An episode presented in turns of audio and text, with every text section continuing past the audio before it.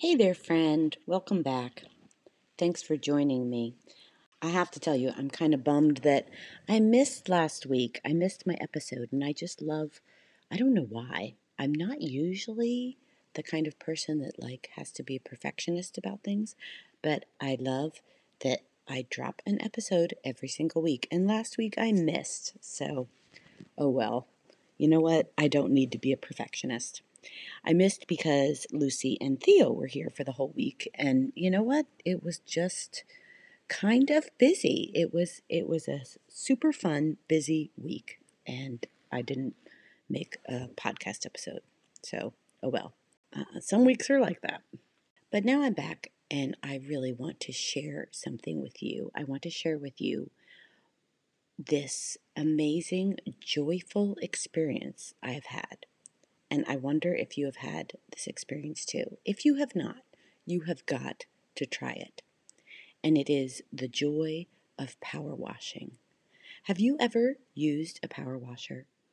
Let me tell you, if you are married and your husband always does the power washing, you are missing out. Like you need to say, Oh, I'll do that job.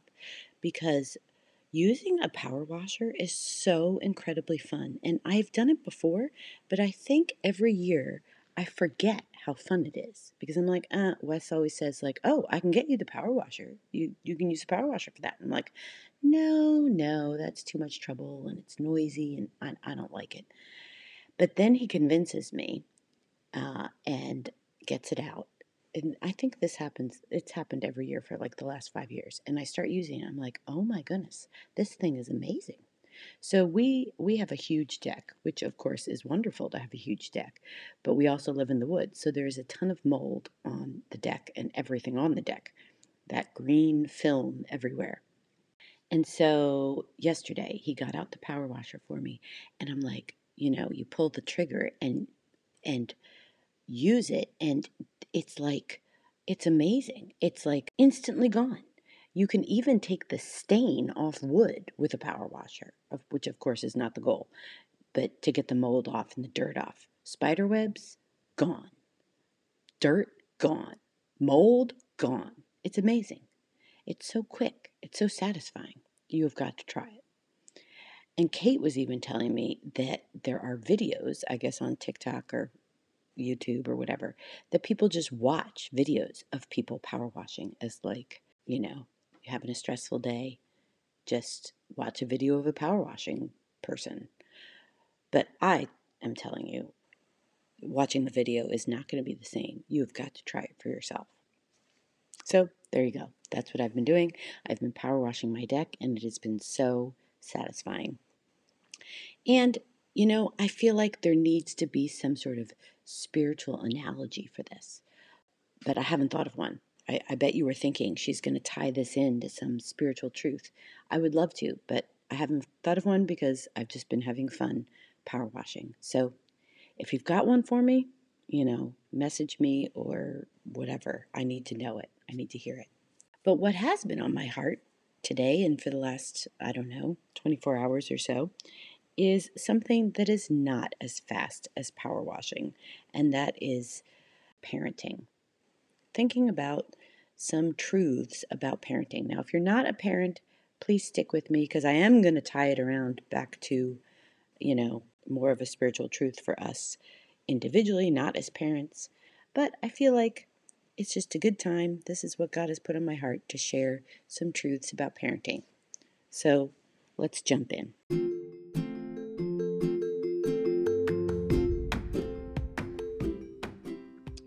This is the Pause and Ponder podcast with me, Susie.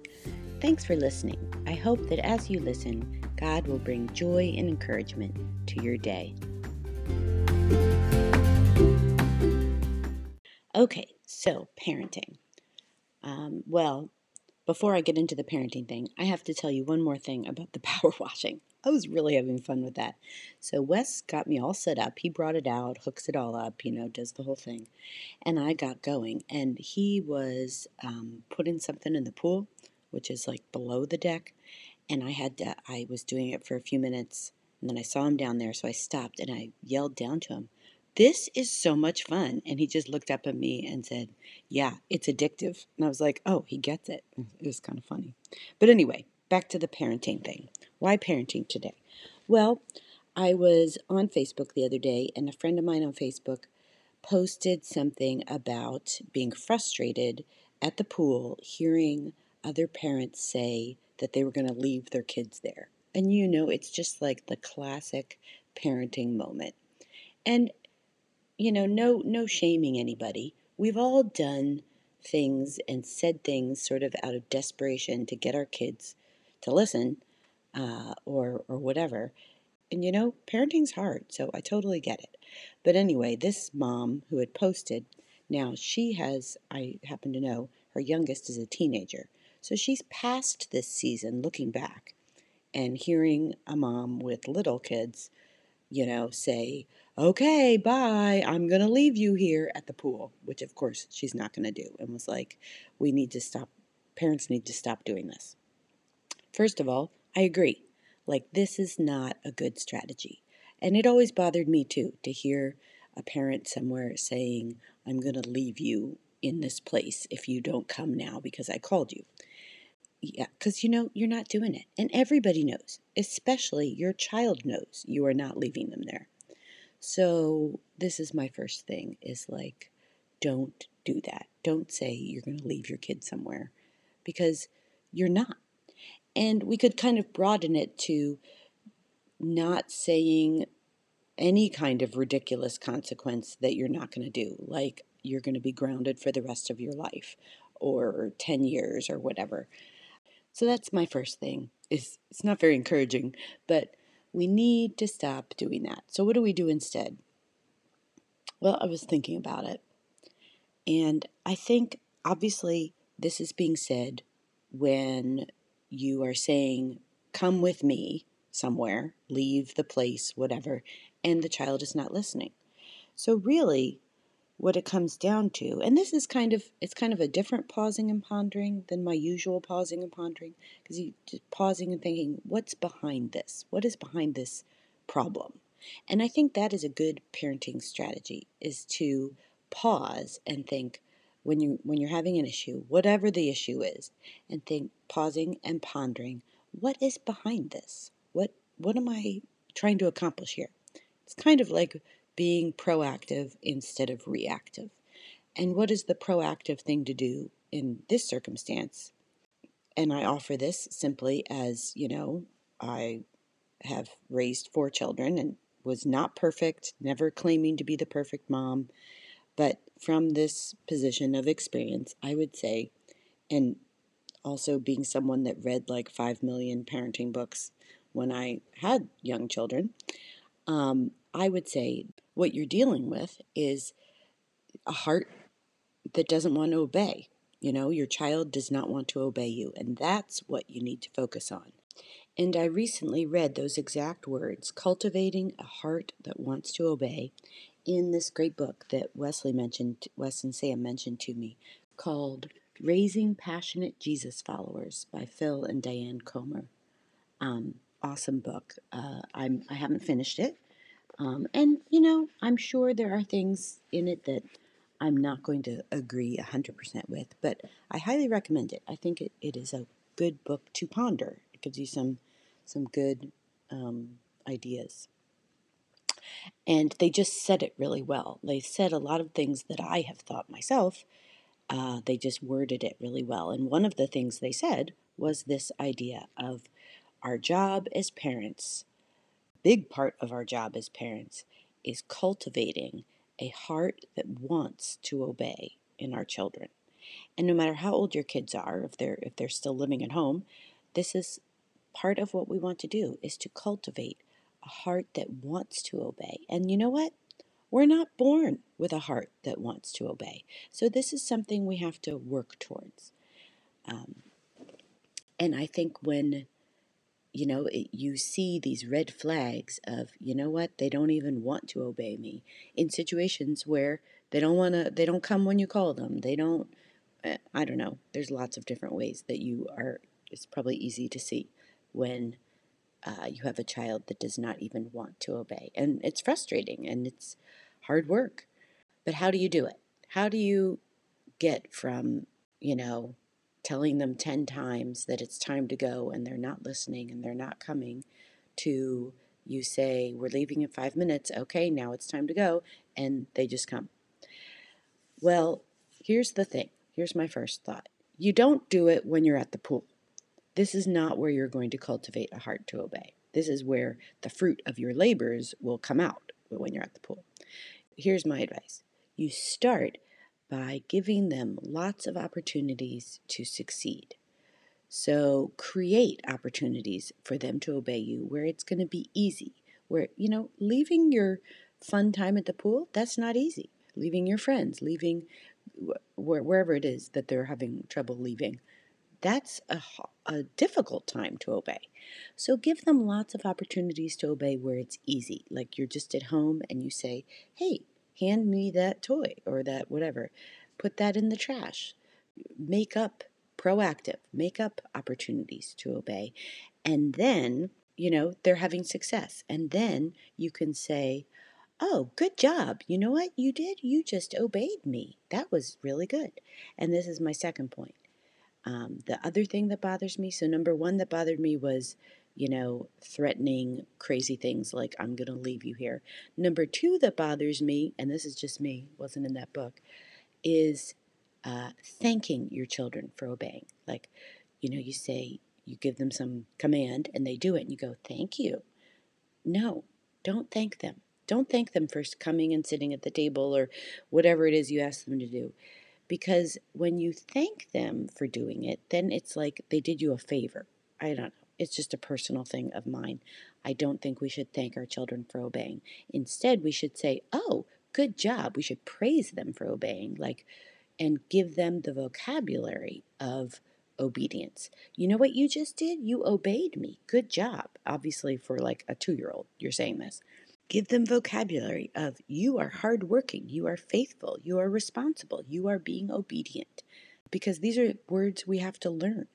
So obviously this is for very young children, but even if they you have a 10-year-old, if they don't have a heart that obeys, you need to give them the vocabulary of, you know what you just did? You obeyed me cheerfully. You showed honor to me because you did it immediately, you did it respectfully, and what you are doing right now is being obedient.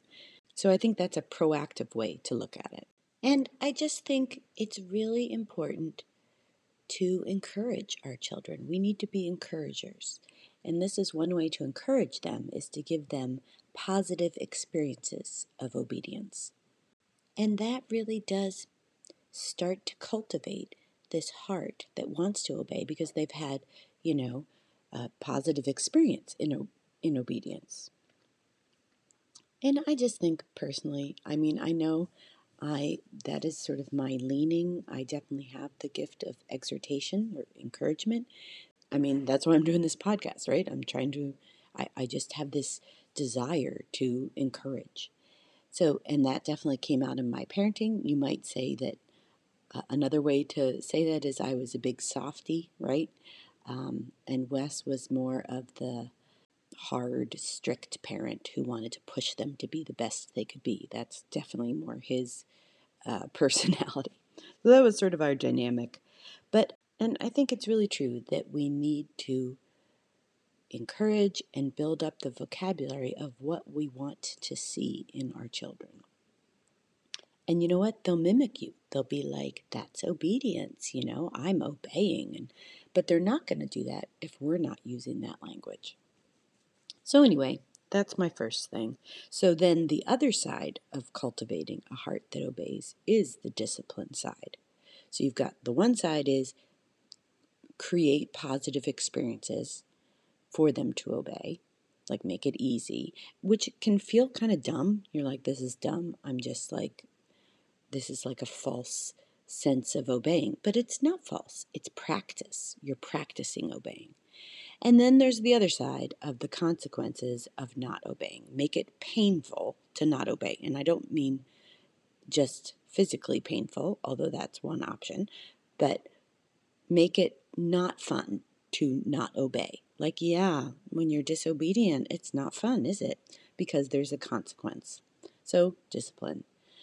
And I should probably do a whole separate episode about to spank or not to spank. I'm not I'm not going to get into that this time. Um, but there has to be some kind of consequence. And you know what? Discipline is hard work. Discipline when you are the parent and you have to discipline kids, you have to be consistent. It's not fun. It's probably going to be not fun for you because you know, if you're like, well, here's the consequence. You're we're not going to the pool today because you did this. It's not going to be fun for you. But it's necessary and it's important. And I know everybody listening to this knows this, right? We all know discipline is important and we need to do it. So you have to have a plan. You have to have a discipline plan. What are the consequences going to be for not obeying? That's what you have to figure out. Different parents have different ideas about this. Obviously, the consequences are going to be different for different age children, but there always has to be a consequence for not obeying. One of my thoughts on this was this needs to be learned at home. We need to learn, we need to have a heart that wants to obey at home before we can take you places. So for example, if that happened to me at the pool, I would we would get in the car and I would say, "You know what? You're not ready for the pool because you can't obey me there. So we have to I need to see that you have a heart that wants to obey at home before we can go back to the pool." And then we would work on that at home where it's a lot easier you know you're not in front of people so you can have consequences you can have rewards for good behavior and consequences for bad behavior at home. And my kids loved going out of our home so that was they would be like no you know. So yeah i think that's the the hard message of today for parents is if your kids are not being obedient when you go to church when you go to the store when you go to the pool when you go anywhere you need to make the hard choice of staying home. Just stay home. And not till they're perfect. I'm not saying that. But you need to address obedience at home. Um, and I used to say this also not just about obedience, but one of our big struggles in our family was bickering, the kids arguing with each other. And I was like, look, if you can't behave when we go out, we're just going to stay home. And this is boot camp boot camp at home. And you need to learn to not argue with each other at home before we're going to go take you anywhere. And so that's what we did. And we had different consequences at different stages of life. And um, that's something you have to figure out and really pray over. I feel like God guides you to what discipline is going to work for each child. But that's really where I wanted to focus today is just thinking about cultivating a heart that wants to obey. And you know, it's so important and it's so worth the time to invest in this, and it does take time. Man, does it take time. But it's so worth it because our children need to have a heart that wants to obey if they're ever going to become Jesus followers that want to obey God. And here's where we bring it to the not parenting. I also need to have a heart that wants to obey. Each of us, do we have a heart that wants to obey God? The idea of cultivating a heart that wants to obey in myself, or maybe in people you're discipling or, you know, in your small group with, it's a question I need to ask myself, and I'm asking you to ask yourself Do I want to obey God? You know, it's a really good question to ask ourselves. Do I want to obey God? I know I should obey God, but do I have a heart that wants to obey God? And how about this? Here's a, a way to take it one step further than that. How quickly do I do I obey God without knowing why I have to do it? Like there's a lot of times in our lives as adults, as teenagers, whatever, that we know what God wants us to do and we don't know why, but we have to obey. What God is saying, be obedient to me, and be obedient without knowing all of the reasons. You don't have the big picture. We don't have the big picture that God has, and yet we are still called to obey. And now just think for a second how helpful would it be to learn as a child to obey without being told why, to just have a response of obedience, to have a heart that wants to obey. So, you know, that can really be such a helpful thing we do for our children and would be helpful for us to have learned in childhood. And I think if you have learned that in childhood, it's easier to obey God even when we don't understand exactly what God is doing. It's just kind of an interesting connection. And I would encourage parents. I know it's kind of the, it's the in trend right now to always give your kids a reason for why they need to do whatever you're asking them to do. Like, come on, it's time to go home because we need to have supper because, you know, whatever. You get a reason. But sometimes it's good for kids to learn you need to obey immediately and cheerfully without being told why. And this was one of the books I read said to do this with young children under a certain age that once they have learned to obey without asking why, just immediate obedience, then they sort of earn the right and they also develop intellectually that they can understand to be given some sort of explanation. Just a thought there. What a blessing to your child to teach them to obey without needing to know why. But um, because then they can apply that to their faith of obeying God without having all the whys. But back to this cultivating a heart that wants to obey. I found a help for this in the Psalms. You know, I'm reading through, I read the Psalms in my uh, devotions every day, and I'm currently in Psalm 119. And there they say things like longing to obey his pre- precepts, or loving what he loves, or thirsting for God and his law. And I have to ask myself, do I long to obey God? Or am I more like, you know, what can I get away with? Where's the line and how close can I get to it?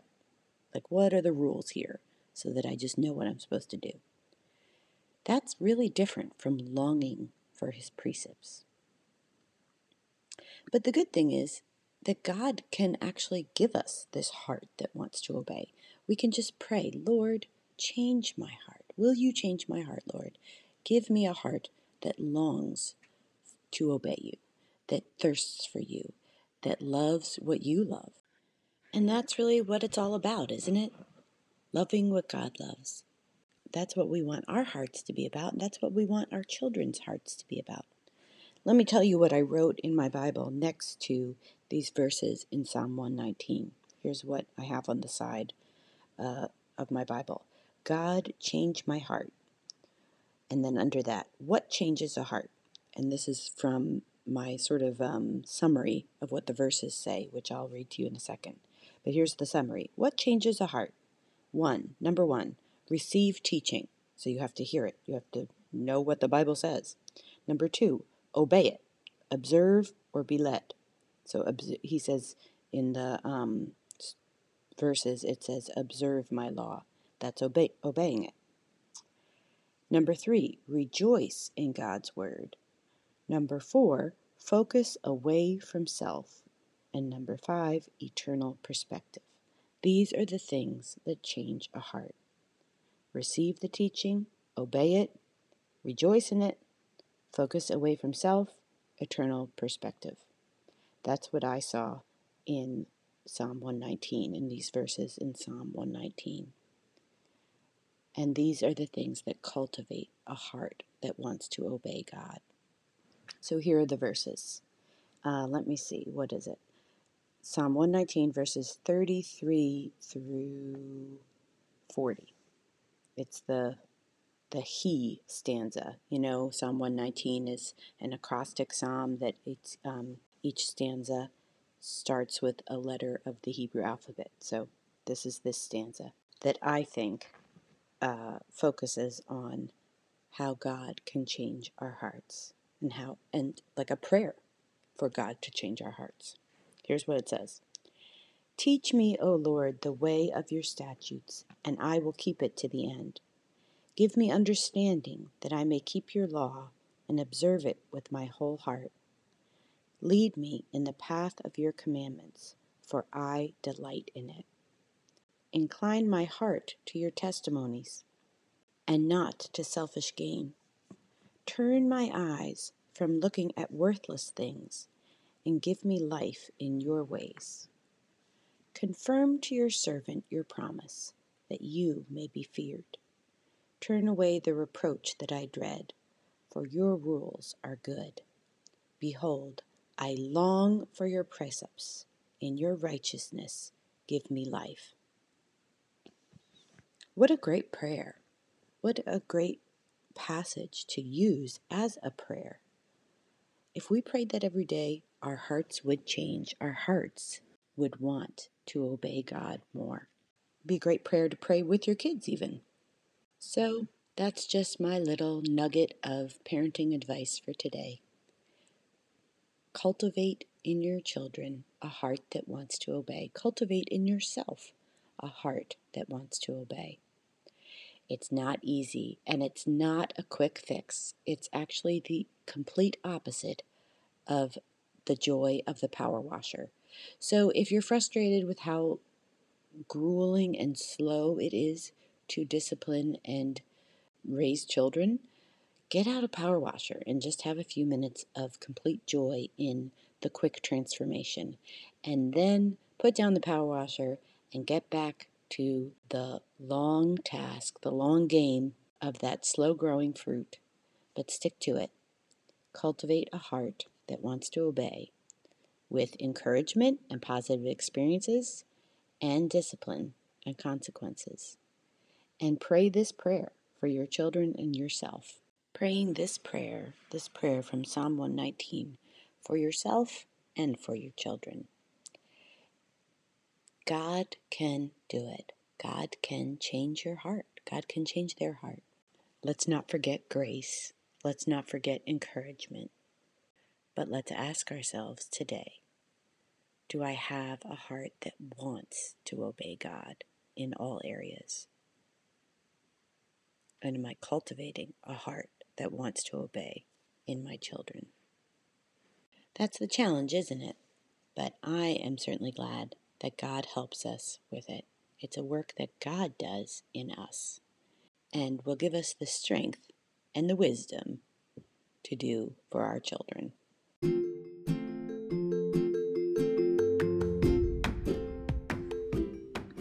Thanks for listening, and I pray that as we all ask God to change our hearts to long for His precepts, He will lead us into exciting new adventures of faith through obedience to Him.